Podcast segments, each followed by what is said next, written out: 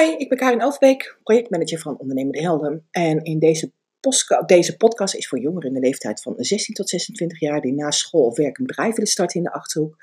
En ik geef hierbij tips en tops en neem vragen met je door die ik uh, van Ondernemende Helden zelf heb gekregen. Ehm, vind je het nou ook leuk om te kijken of jij een bedrijf op zou kunnen zetten en wil je er informatie, uh, meer informatie over weten? Kijk dat eens op uh, ondernemendehelden.nl. Nou, de titel van deze podcast is uh, Wat is angst nou eigenlijk? En um, in deze podcast neem ik dus door wat ik eigenlijk uh, voor vragen heb gekregen de afgelopen week van deelnemers van Ondernemende Helden.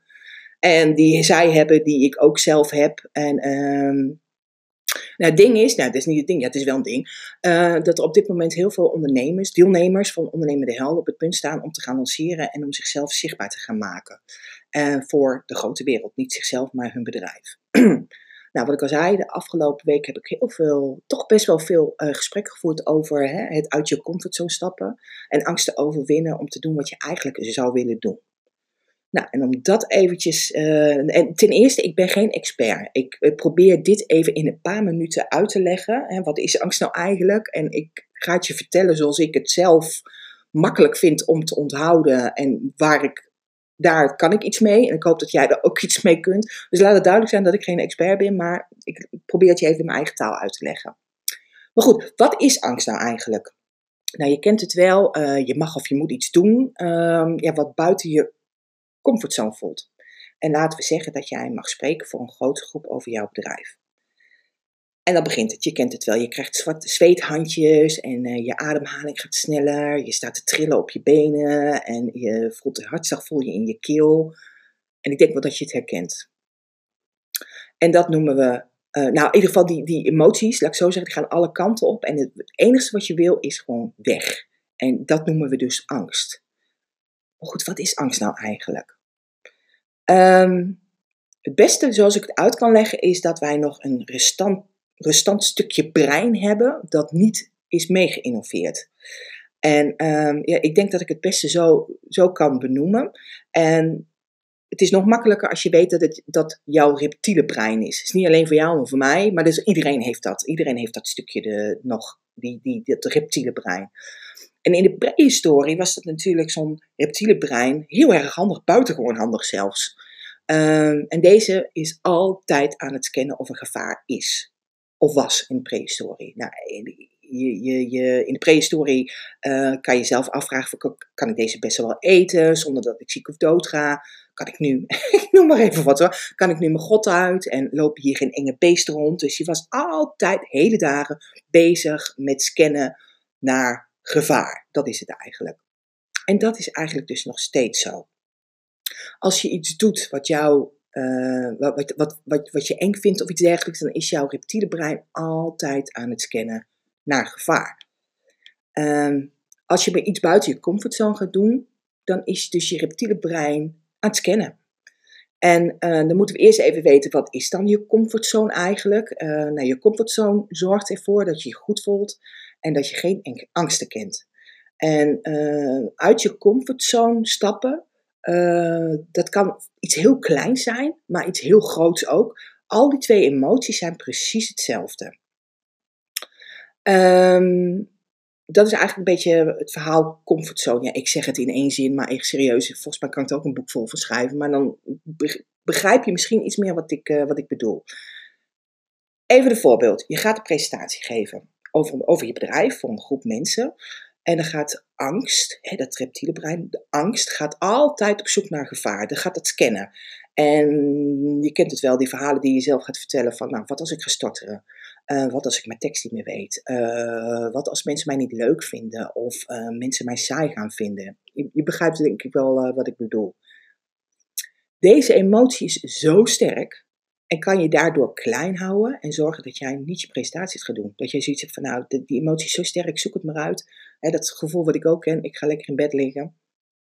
Uh, ik herken het hoor, ik ga in bed liggen en dat ik denk, zoek het uit allemaal. Ik heb hier gewoon even geen zin in en ik wil weg. En um, wat ik mezelf ook heel vaak vraag van, nou, waarom moet ik dit? En waarom sta ik niet lekker achter de kassa producten te verkopen of te scannen of uh, hè, um, af te rekenen? Je kent het wel, dat je denkt, oh, ik moet iets gaan doen wat echt buitengewoon, ja, dat vind ik gewoon buitengewoon eng. Dus met alles wat je buiten je comfortzone gaat doen, ook al is het heel klein, heel groot, het gevoel is altijd hetzelfde, komt angst altijd kijken en gaat scannen of er gevaar is. Maar je kent ook het gevoel dat als je iets doet wat je eigenlijk eng vindt, hè, die angst, wat je, en later, daar krijg je daar zo'n adrenalinekick van, dat je denkt, hmm, dat is ook wel interessant, maar dat is ook een hele sterke emotie. Maar hoe kun jij er nou voor zorgen dat je wel je doelen kunt halen, die buiten je comfortzone liggen, en uh, jij de emotie angst beter kunt beheersen? Het gaat niet weg, dat kan ik nu vertellen, maar je kan het wel beheersen. Ik ga je er zo drie tips voor geven, uh, hoe je dat, dat uh, kunt gaan doen. Maar dat comfortzone, want als jij achter je doelen aan wil, een presentatie geven voor een grote groep, Ehm, dat zorgt ervoor dat brein kent dat niet. Dat heeft dat nog nooit gedaan. Dat prehistorie brein waar ik het over heb, je angst, die weet dat niet. Dus dan moet je eerst weer ondergaan. En dan krijg je dus, als je het gedaan hebt, die adrenalinekick. Maar in het begin is het zo sterk. Nou, ik wil je heel graag drie tips meegeven die voor mij werken. En ik hoop dat je er iets aan hebt. En de eerste klinkt eigenlijk als een inkoppertje, dat is trainen. Maar het is echt waar. Ehm, elke keer als, die, als ik een, de, de emotie angstvol aankomen, um, dan krijg ik die kleffe handjes, snelle ademhaling. Uh, en dan weet ik dat is mijn reptiele brein, want die probeert mij gewoon te helpen. Uh, die probeert mij dus te helpen om niet in gevaar te komen. Maar wat als ik tegen mezelf zeg: Oké, wat is het ergste wat mij kan gebeuren? Dus als ik een presentatie geef, wat is het ergste wat mij kan gebeuren? en dat mensen het misschien niet leuk gaan vinden. Maar ik ieder geval niet dood. Dus daar zit nogal een verschil, verschil in. Ja, je hebt wat gevoel van, oh jee, help. Maar je snapt wel wat ik bedoel. De tweede tip is, uh, accepteer gewoon de emotie angst. Um, want het kan ook heel handig zijn. Angst kan mij ook vertellen dat ik niet over dun ijs moet gaan lopen, omdat ik anders doorheen val. Dus dan luister ik echt wel naar mijn emotie angst. En de derde, die ik eigenlijk heel graag met je wil uh, doornemen, wat ook een hele belangrijke is, uh, laat angst niet een dialoog met je beginnen. Als iemand mij vraagt, of is iemand jou vraagt bijvoorbeeld om een blog te schrijven, of op de website of iets dergelijks, of over jouw bedrijf te zeggen, je een videootje opnemen voor de televisie, of nou ja, moet je eigenlijk meteen zeggen ja. En uh, door dat woordje ja, dat, dat is dus het trainen hè, waar ik het over had, en geloof mij, het werkt echt. Als je meteen zegt ja, zul je rust, dat zal je dus echt rust geven en zal je geen last meer hebben van angst. Maar als je zegt, nou ik ga er nog even over nadenken, dan ga je dus de dialoog aan met angst. Ja, en die gaat je dus allerlei dingen vertellen waarom je bepaalde dingen niet moet doen. En dat voelt dan weer hè, naar de handjes en dat je denkt, oh laat maar, ik wil naar bed toe, zoek het allemaal maar uit. Um, daar moet je dus niet naar luisteren. En dat is, ja, dat is heel moeilijk. Um, maar als je de dialoog aangaat met angst, je gaat er altijd op zoek naar, naar uh, gevaar. Uh, want dat is het doel van angst, hè, van die prehistorie brein.